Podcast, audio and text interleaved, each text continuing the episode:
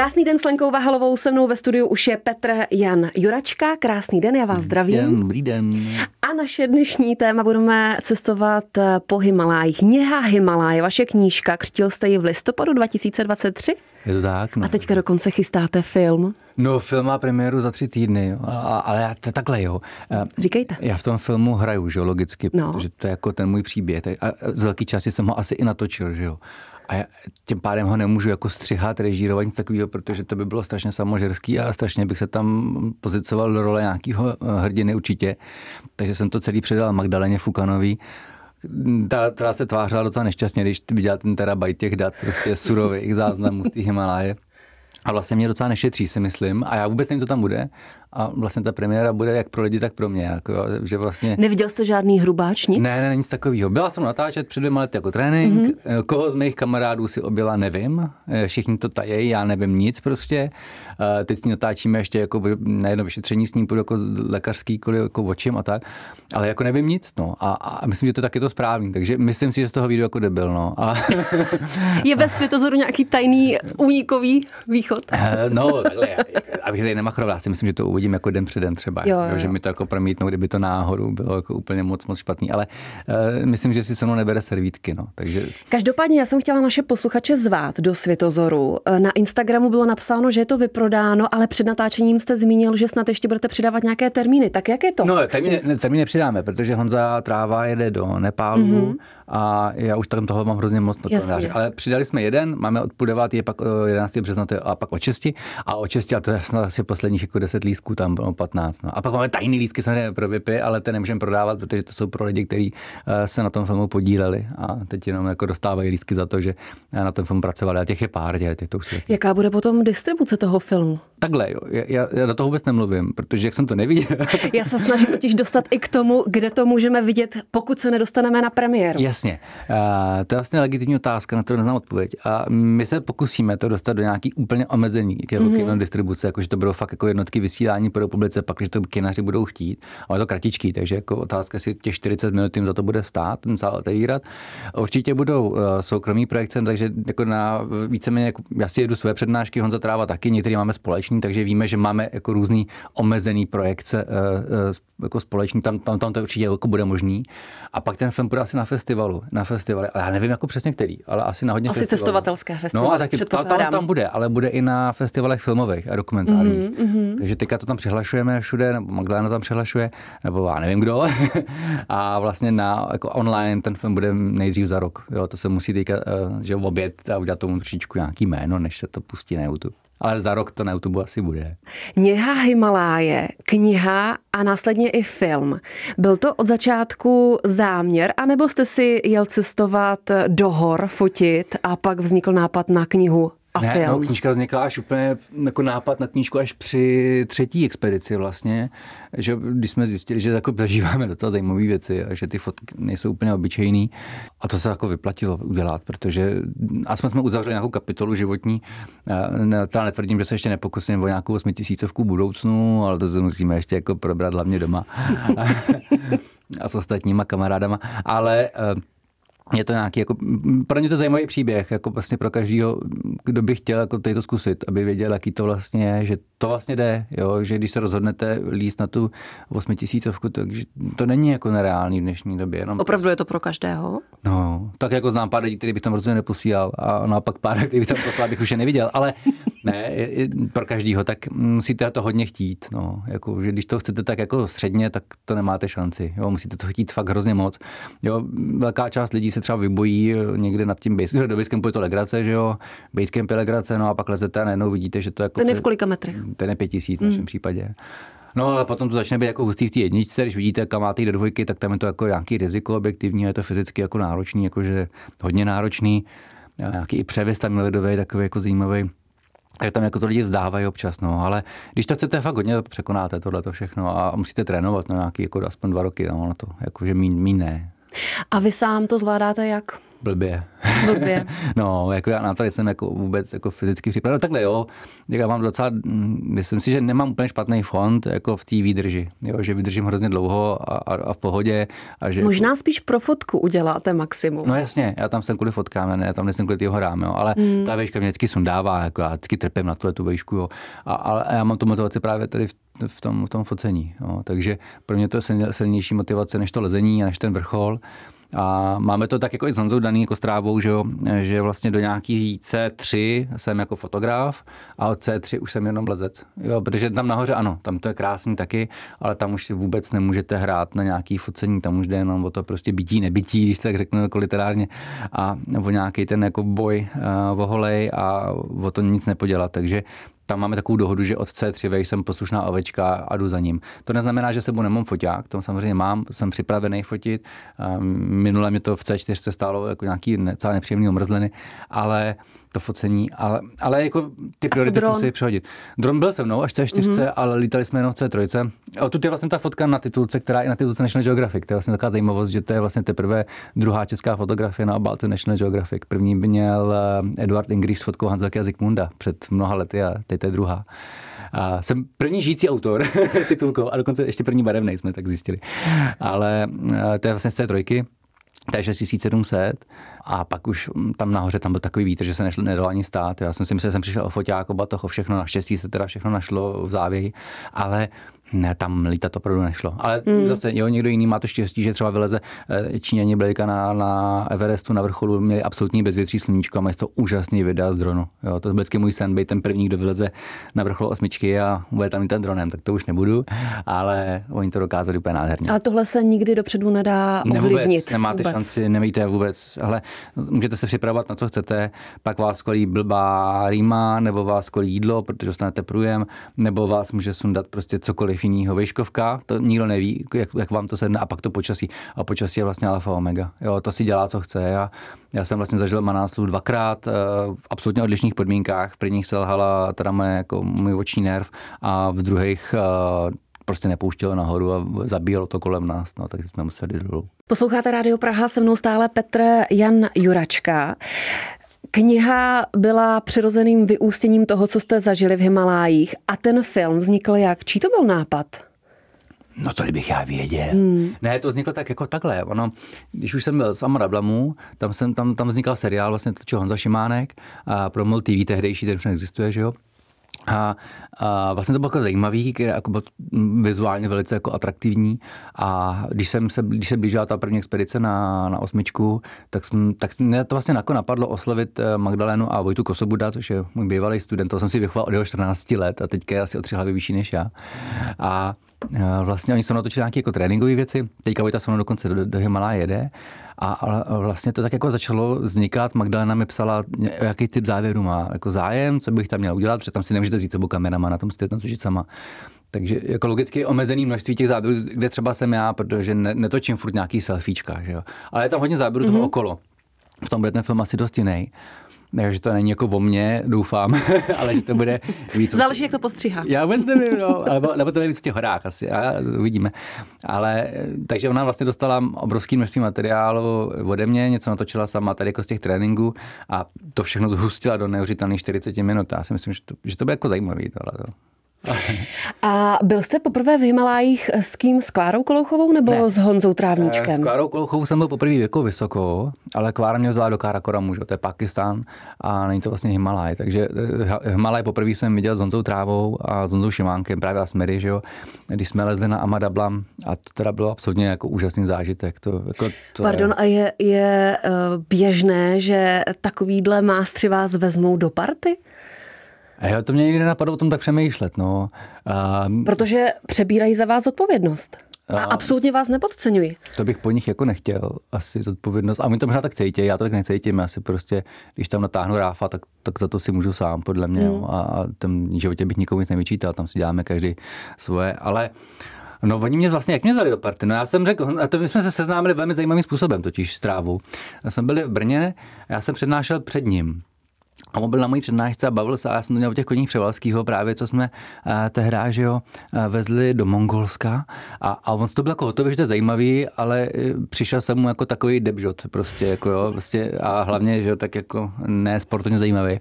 A já jsem za ním přišel a říkám, hele, já jsem nějaký Petr, tyjo, a, a on, on to naštěv byl v té době těsně po tom, co se vrátil z K2, což že jo, eh, na, na, na, pět let poslední Čech, na, nebo vůbec poslední člověk na K2 s Radkem Jarošem, že jo, velký mediální humbuk, eh, Radek, eh, Radek Jaroš, že kolem toho hmm. on za plný slávy. Já jsem za ním přišel a já jedu tak jako za půl roku na K2, co si o to myslíš? A on řekl, že debil a nepatříš tam a zales. A takhle tak mě odpalkoval a říkal, vůbec, vůbec na to nemysli a běž domů a tam, tam, tam si běž fotit koně. Tak mě naštval, já jsem vydal na k že vrátil jsem se jako se světovým rekordem a vlastně, jak jsem se vrátil a byl kolem toho ten obrovský mm-hmm. jako mhm. humbuk, že jo, a kolem Kláry, tak ho mě normálně napsal, jako já si tě pamatuju mm-hmm. a mhm. OK, možná nejsi takový debžot, tak jsem si myslel, pojď se mnou do Himaláje, no. Chtěl a... hezký fotky? Asi jo. a doufám, že nějaký dostal, já, já jsem strašný fotograf lidí, on Honza chudák ode mě těch fotek moc nedostal, jako kdyby on byl vyfocený, já nefotím lidi, že jo. Příroda je lepší. No, mě, to je třeba taková zajímavost, nebo víte co, jo, uh, strašně moc lidí fotí lidi, že jo, a mě, jako, já nemám jako vlastně lidi rád, jako, když to tak řeknu, jo, nebo mám rád svou rodinu, mám rád lidi kolem, mám rád publikum, samozřejmě to je super, ale nemám rád takový to, Prostě když jdu někam do hor nebo kamkoliv do přírody, tak mě prostě nezajímají ty lidi, co tam jako žijou až tak moc, jako vyfotím si je občas, ale mě jde o tu přírodu. Mm-hmm. Já, já, se i podvědomě jsem se teďka přichyst, jako přichyst, uh, načapal u toho, že já vlastně se vyhýbám tomu, aby tam bylo cokoliv lidského, protože mě to vlastně obtěžuje. Mm-hmm. Já tam chci mít ty štíty hor, ten prales, chci tam mít tu čistou řeku a nechci tam mít vlastně tu lidskou civilizaci, protože to fotí všichni a mě to vlastně tak nezajímá. Takže když jde šerpa, tak trošku pootočíte ten foťák, aby tam byla jenom ta příroda? No jasně. No. Takhle, když by šel šerpa a byl zajímavý, tak si ho tam tak samozřejmě no, když je zajímavý. Jo. Jo. Ale jako těch fotek lidí já mám hrozně málo, protože mě vlastně nikdy ty lidi nezajímaly tak jako příroda. No. Protože lidi jsou jako nezajímaví, když to vezmete v kontextu té přírody, co tam ta dělá, že jo? tam jsou ty obrovský ledovcový splazy, že jo? laviny, do toho ty, prostě ta rododendrony dole, džungle, že jo? nad tím je ten krásný prales. A tak tam pak nějaký sedlák dělá kukuřiční pole, jako fajn, jo? ale ty štíty jsou vždycky hezčí pro mě. Ještě zpátky k těm horolezcům. Je pravda, že Klára Kolouchová to vyběhne, když to zjednoduším, a Honza Tráva Trávníček jde pomalým rozvážným uh, tempem? A tohle to se vůbec nedá říct. A vlastně by to bylo strašně unfair, protože eh, mezi Klárou a Honzou, a teďka nic proti Kláře, nic proti Honzovi, ale jeden diametrální rozdíl a to je ten, že Klára leze normálním běžným způsobem jako 97%, to je, jako to je daný číslo lidí, kteří lezou na vysoké hory, to znamená s kyslíkem, Tráva patří mezi ty 3% debilů, magorů, idiotů, sebevrahů, kamikadze, který chodí bez kyslíku. Já jsem byl bez kyslíku a byl to super, ale eh, nemám hrozně rád tu roztržku mezi tím letím, mm-hmm. jo. Ale nemůžete pak srovnávat toho, kdo jde s kyslíkem a bez kyslíku, protože to jsou úplně odlišný příběhy. To je jako by se srovnávala plavce mm. a chodce. Jasně, jasně. To se srovnat nedá. Uh, jedno je prostě daný, jo, bez toho kyslíku jste prostě pomalejší a taky ne vždycky. Jo. My třeba na Manásu, když jsme šli s Honzou, tak přestože Honza je známý tím, že jako si říká kopcolezec, že jde takým tím hamtacím tempem, jde si pomalinku a jde vytrvalé a to mě strašně vyhovuje třeba mě osobně, tak jsme byli rychlejší než lidi s kyslíkem, jo, protože jsme byli, prostě byli možná lehčí, já nevím, ale šli jsme rychlejší a šli jsme vedle nich jako bez, bez zjištění, protože jsme prostě byli rychlejší. Ale Klára je extrémně rychlá, Nikdo nevíme, jak by byla rychlá bez toho kyslíku, ale vlastně není jediný důvod, aby lezla bez kyslíku. Vlastně to je jako strašně nenormální líst bez mm. kyslíku. Jo, já to obdivuju, ale za, určitě bych to jako po někom nevyžadoval. Jakou roli v tom hraje genetika? Eh, zásadní. Eh, jo, třeba Radek Jaroš právě vyniká tím, že má opravdu neskutečnou mutaci nějakou, nevím jakou, ale on má neuvěřitelnou adhezi ke kyslíku. A on má nahoře konce lepší výkon než dole. Jo, když mu dáte mm-hmm. kyslík, tak on nastartuje úplně jiný metabolismus a jede, jak Fredka je fakt rychlej. A, a to je, jako, to je obdivuhodný. A, ale zase to je, to anomálie. Jo? Honza, ten to taky snáší dobře, já to třeba snáším blbě, a já to snáším asi možná normálně, a třeba náš nejlepší současný, jako asi, řekněme, nejlepší lezec jako vysoký hor, tak to je Zdeněk Hák, Háček, že jo, ještě s Mároholečkem samozřejmě, tak Mároholeček, to, ten podle mě jako ten nám strádá hrozně, že vidíte na těch videích, a Zdenda Háků tomu taky trvá, než se jako na, na aklimatizuje, jo, ten to má podobně třeba jako já, bych spolu nikdy nebyli, ale podle těch jako, co jsme si povídali, tak jsme na tom podobně, ale potom se to samozřejmě zlomí a už nabere to nějaký krvinky a jdete nahoru nahoru. Ale zajímavost je, že naše evropský tělíčka to řeší velmi primitivním způsobem. Jo, my si vyrobíme hematokrit, že uděláme si hodně červených krivinek během spánku po mm. nějaký tý, řekněme, uh, prostě když tam jste nahoře a to vlastně je strašně špatně pro to tělo. Vy sice dostáváte víc kyslíku z toho vzduchu, co vdecháváte, ale máte uh, hustou krev, což vás může stát emboli, že jo, a nějaký problém. Takže a šerpové to mají úplně jinak. Úplně jinak. Jo, my musíme dát aspirin a doufat, že si tu krev mm. naředíme a budeme mít hodně krevinek a řet i říkou krev a musíme strašně pít vody, abychom byli jako naředěný. Jo? Že máme ty krve třeba možná i o litr víc, já nevím, o půl litru víc než tady. A, a lidi z toho národa šerpů nebo lidi prostě místní, tak oni těch krvinek nevyrábí víc. A když jim dáte změřit eh, saturaci kyslíkem, tak zjistíte, že oni mají běžně o 15% třeba méně než mm. my, což je jako extrémní hodnota. Jo. My tady máme 97, my dva možná 96, tak to je trochu vydecháno, ale uh, to je normální hodnota. Pod 90 to fakt není normální, když nejste vysoko. A oni mají třeba 60, 65, což je normálně jako smrt pro spoustu lidí. A jim to nevadí. Jim to nebolí, ne, nezadechají se, zapalí si cígo a jsou v pohodě. Nepotřebují tolik krvek na to, aby to udechali. To, což je zajímavý. Jo, že kdyby potřebovali tolik krevné, tak budou mít tu emboli a vymřou. Nebo prostě umřou. Že? Tak jako, to mě přišlo jako nečekaný jako ten nepoměr mezi náma a jima. Se mnou je stále Petr Jan Juračka, posloucháte Rádio Praha dnes s Lenkou Vehalovou a napadá mě, když už jste tolikrát byl v Himalajích po třetí vlastně, tak jestli jste v úzovkách našel uh, nějaký trik nebo způsob, jak to lépe překonávat. Protože jste zmínil, že proto nejste úplně ideálně geneticky uspůsoben. No trik jsem našel a uh co znám lidi, tak se rozdělili na dva tábory. Jedni říkají, že to funguje, a druhý, že to je blbost. A mně osobně to fungovalo úplně skvěle naposledy. A to je hypoxický stán to je absolutně geniální záležitost. Jedná se o normobarickou hypoxii. Ta funguje tak, že máte normálně v obyváku postavený stan. Uh, ano, to má žena radost. Uh, takhle přejdeme to. tato, tato sociální stránka hypoxického stanu ještě není dořešena, ale našem 3 plus 1. Nicméně, Postavíte si stan, který zabere teda většinu našeho bytu a v tom stanu můžete jako přes den fungovat, můžete v něm spát, to spaní je úplně nejpřínosnější.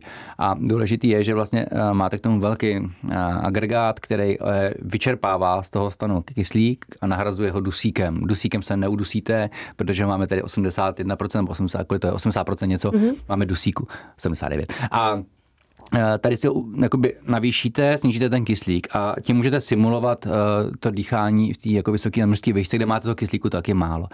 Uh, tlak je teda stejný, logicky, protože to jinak by musela být černá jako hypobarická komora, což si doma nepostavíte. No a, a ono to funguje na mě teda. Mm-hmm. Jakože když jsem šel naposledy po té přípravě, tak to bylo skvělé. Já jsem dokonce měl jednu přednášku, to bylo hrozný, to bylo v Třichovicích v Českém Švýcarsku a v hotelu Praha, na to nezapomenu, já jsem tam postavil ten stán a teďka jsem přednášel a nasimuloval jsem si tam to maximální výšku, co ta Angerga dokáže, což je asi nějakých 5,5 km nad mořem. A během té, prej to byla moje nejlepší přednáška v životě, já si ji nepamatuju, jo, ale jsem prej dobře artikuloval a mluvil jsem pomalu. A co si jako pamatuju, že tak asi po 20 minutách se mi zamlžily ty stěny, že jsem neviděl vůbec ty lidi, věřil jsem, že tam furt ještě jsou. A jediný co, tak asi každých 25 až 30 minut se otevřel takhle ten zip a tam mi někdo podal pivo. A já jsem těch piv vypil asi pět. A na konci té přednášky jsem vystoupil z toho stanu a normálně jsem měl regulární veškovou nemoc. jako nezvracel jsem všechno jako dobrý, ale má jsem začal hlavám, jsem se hoku sednout a má, to bylo úplně autentický, jakože kombinace toho alkoholu a té hypoxie byla teda opravdu autentická jako hodně. No a pak jsem odjel do Himaláje, byl jsem úplně nadšený, šťastný, plný života a bylo to super. A teď mě zajímá ještě vybavení, technika, se kterou jezdíte. No, to Jak je těžká? No právě musí být minimalizovaná. Já si vždycky s Honzou Trávou jako sednu teda, no, jako v tom bejzu, ukážu mu, co mám sebou, on mi to jako odsouhlasí, půlku věcí vyháže a odejde a já tam přihodím zpátky ty věci, co vyházá, ještě něco si přihodím, co jsem mu nepřiznal a jdu nahoru, no. Ale já, já to tahám fakt teď jako fakt málo, jo. To máte malinký foťáček, ten stojí tisíc euro prostě, mm. no. ale je on je fakt malinký, lehoučký, je docela zajímavost, že, že, jako, že já jsem uh, ambasador prostě Nikonu, který může mít cokoliv. Já si můžu říct prostě, dejte mi cokoliv a oni mi to prostě pučej což je úžasný. A ten nejlepší foťák já ho mám doma. Ale, ale netaháte ho sem. No někdy jo, ale třeba teďka jsem se vrátil z Kolumbie před týdnem a prostě jdu hmm. a tak jsem ho pohladil, dal jsem mu pusu, říkám, sorry kámo, prostě ty si nemohl. On se mi tak jako podíval. Máme spolu vztah intimní, ale s tím foťákem, ale ten malinký třeba, tak to je takový úplně basic uh, amatérský foťák, který ale dokáže, když, ho, když s ním fungujete jako a používáte ho nějak jako rozumět, tak z něho vymačkáte takový data, že vlastně se to nemusíte dneska stydět. Takže já chodím fakt s malinkým foťákem, s malinkou kamerou, to máte na hrudníku, že mám takovou podprsenku, mám prostě chlapská podprsenka s tím, s kamerkou, případně dám čas na hlavu. A to je vlastně všechno. No. A pak malinký droník. No, jo. A, a ten, ten taky amatérský malý dron, který oficiálně nemá lítat nad 4 tisíce, tak letěl se mnou 6 tisících sedmistech, že jo, opět v pohodě. Jo, je to, je to fakt jako absolutně odlehčená výbava. Jo. Trošku tam strádám, že nemám s sebou ty velké věci mm. a občas jsem, to se mi vlastně povedlo loni. Já jsem měl s sebou i profesionální jako krásný foťák, jako, jako střední třída, jakože taková už jako prostě full frame a už to jako profi tělo. Profi objektiv jsem měl skvělý, stativ jsem měl skvělý, ale teď jak to dostat do té jedničky, že jo? tak máte ty kamarády, víte, že tam jdou, že jo? víte, kde mají baťoch, jdeme všichni na oběd předtím, že jo? než jdeme na, nebo na snídani. No, tak jim to do těch baťohů nenápadně jako šoupnete Oni má vidničce řeknou, hele, podívej, co tady mám. Já říkám, jak se to tobě dostalo, no děkuju. Až tam tu donesou, jak pejsci, prostě všichni vám to naskládají a vlastně se vám tam sejde, protože když mu dáte půl kila, tak on to nepozná ten člověk. Jasně. Jsme ve finále, se mnou je stále Petr Jan Juračka. Líbilo se mi na TEDxu, a to už je ale několik let zpátky, jste řekl, že drony mění svět? To mění hodně. Jo, drony. A proč? No tak myslím, že nám ukazuje, jaký ten svět hezký. Hmm. to jsme dřív neznali. Že jo? Dřív, když se podíváte na jakýkoliv záběry v jakýkoliv filmu, tak je to vždycky z helikoptér, který letí vysoko, letí rychle, ta kamera není kde ví jaká, jo? není to takový. A najednou z těch dronů prostě máme mnohem větší vztah k té planetě, protože najednou vidíme v klidu ten svět ze zhora, což je úplně super. Ale že jo, tak to je jedna věc. Druhá věc, jak mění svět, je samozřejmě eh, válka, že jo? tak teď jsme toho svědky, jak to hmm. jako běží. Otázka je, jak moc je to fakt jako už jako velký hráč ty drony a jak moc je to PR, to nevíme, to, to se dozvíme až zpětně za pár let, až budou nějaký přesnější data. Teďka to vypadá, že to je jako důležitý, ale já si trošku myslím, že to je jako ještě přehraný, jako jo, ta mediální pozornost. Ale jako špionáž, tak to je absolutně bez řečí, že jo. Oni jsou tady velký drony, které můžou lítat kolem planety, mají velký křídla, rozpětí, nevíme vůbec, kde lítají, protože jsou že, že, tajný a vůbec nevíme, koho kde vidějí a co, co nesou na palubě. Takže to je další věc. No a poslední věc, že jo, tak uh, Dneska drony mají obrovskou roli i třeba jako v zemědělství, že jo. Můžete, a nejen v zemědělství, jako ve výzkumu, mm-hmm. ale to zemědělství, že, že jo, to je to, co nás jako lidstvo asi tíží nejvíc, abychom měli co jíst, protože nás je moc. A v tomhle ty drony jsou obrovský pomocník, protože mají ty různé čidla v různých jako spektrech, nejen v tom našem viditelném, a dokážou nám vlastně říct, kde je potřeba hnoj, kde je potřeba dát pesticidy. Nemusíte dávat pesticidy na celý pole, stačí jenom tamhle v tom rohu. A to se fakt běžně používá nejenom v Evropě, ale už jako i ve světě, protože to fakt šetří prostředky. Takže v tomhle přijde, že ty drony jako ještě, ještě jsme se toho dožili. No. Jsou pomocníkem. Každopádně, když často cestujete a vracíte se i na místa, kde jste byl, tak prostřednictvím toho dronu, když vás tolik hmm. zajímá příroda, tak jak se ta příroda proměňuje? Já se přiznám, že se nevracím tak často na ty místa, kde jsem byl. Mm-hmm. Výjima toho Nepálu, že jo, že se to jako nestihlo za tu chvilku změnit tolik. A, ale jako takhle, my jsme zrovna teďka, v tý, jsme se vrátili že z Kolumbie teďka, to byla taková celá zajímavá expedice a mě tam hrozně zaujala myšlenka Petra Sinka, co je můj bývalý spolužák, který vlastně tu expedici celou zarotoval ze svého. A ta myšlenka je hrozně zajímavá. On totiž eh, eh, říkal, že jsme se o tom bavili, jak já mám rád ty národní parky a ty nedočený místa. My jsme byli v absolutní neposkoděné přírodě, kde před náma nikdo nikdy nebyl, nebo třeba pět lidí jako lovci nějaký minulosti. Takže jsme byli najednou prostě někde, ani v mapách nejsou cesty, nic, tam, tam, ani v reálu tam ty cesty nejsou. A jsem říkal, to je to přesně to, co mě baví, jo? že jsme teďka na tom místě. A on říkal, jako jasně, ale když si to vezmeme z toho nějakého globálního uh, hlediska, tak jako tady ty úžasné cený místa jsou ale strašně zácný a vlastně člověk, nebo my jako hm, ty přírodové věci bychom možná měli víc tlačit na ochranu té kulturní krajiny, kde to ještě není úplně strach, jako ztracený. Jo? A třeba ta Kolumbie je úžasná v tom, že Oni jak nejsou ještě naštěstí tak úplně daleko, jako jsme my v tom zemědělství, ale jsou dost daleko, tak ještě furt mají krásnou kulturní krajinu, kde si chcete jít zaběhat, mm. kde, chce, kde vidíte desítky druhů ptáků, eh, vidíte tam ty remísky a vlastně jako je to hezká krajina. Jo, jsou tam koně, samozřejmě jsou tam velký pastviny, jako jasně, ale není to ještě polabí, jo, to tak řeknu. Jo. Naše polabí, jo, já jsem jako polabák, jsem hrdý na Pardubice a tohleto, ale ta krajina je totálně jako zničená. Jo. Nemáme tam pořádný remísky, jo, tam bolševik prostě, že jsem dal všechno. Máme hrozně moc málo chráněného území kolem toho labe. A tohle to oni jako ještě mají. Takže jako, možná má pravdu v tom, že, že jo, ještě druhá věc, Národní park není místo, kde většina z nás žije. Tam se tam jako jedeme na výlet, ale vlastně dává smysl chránit krajinu, ve které žijeme, že jo? tu, kterou vidíte každý den, jo?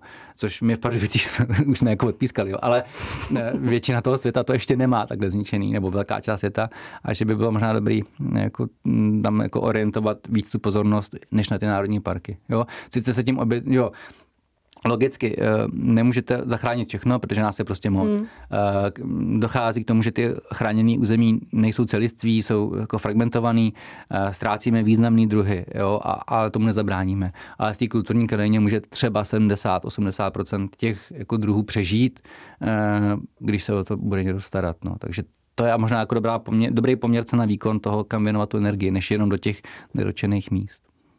A na úplný závěr, vaše žena to neuslyší, nebojte, sen. ne, žena zná všechny moje sny a ona nemá ráda, když před něco tajím.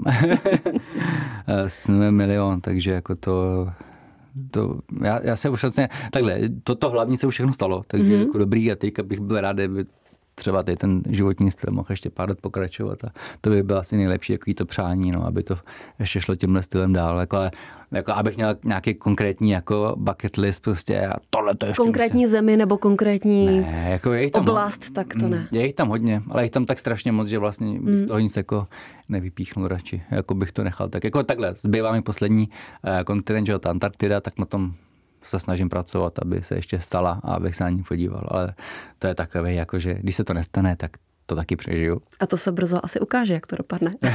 uvidíme, uvidíme, uvidíme. Se mnou byl Petr Jan Juračka. Moc vám děkuji za rozhovor Já a za čas a za krásnou knížku Něha Himaláje. Tak jo, tak se budu těšit. Někdy.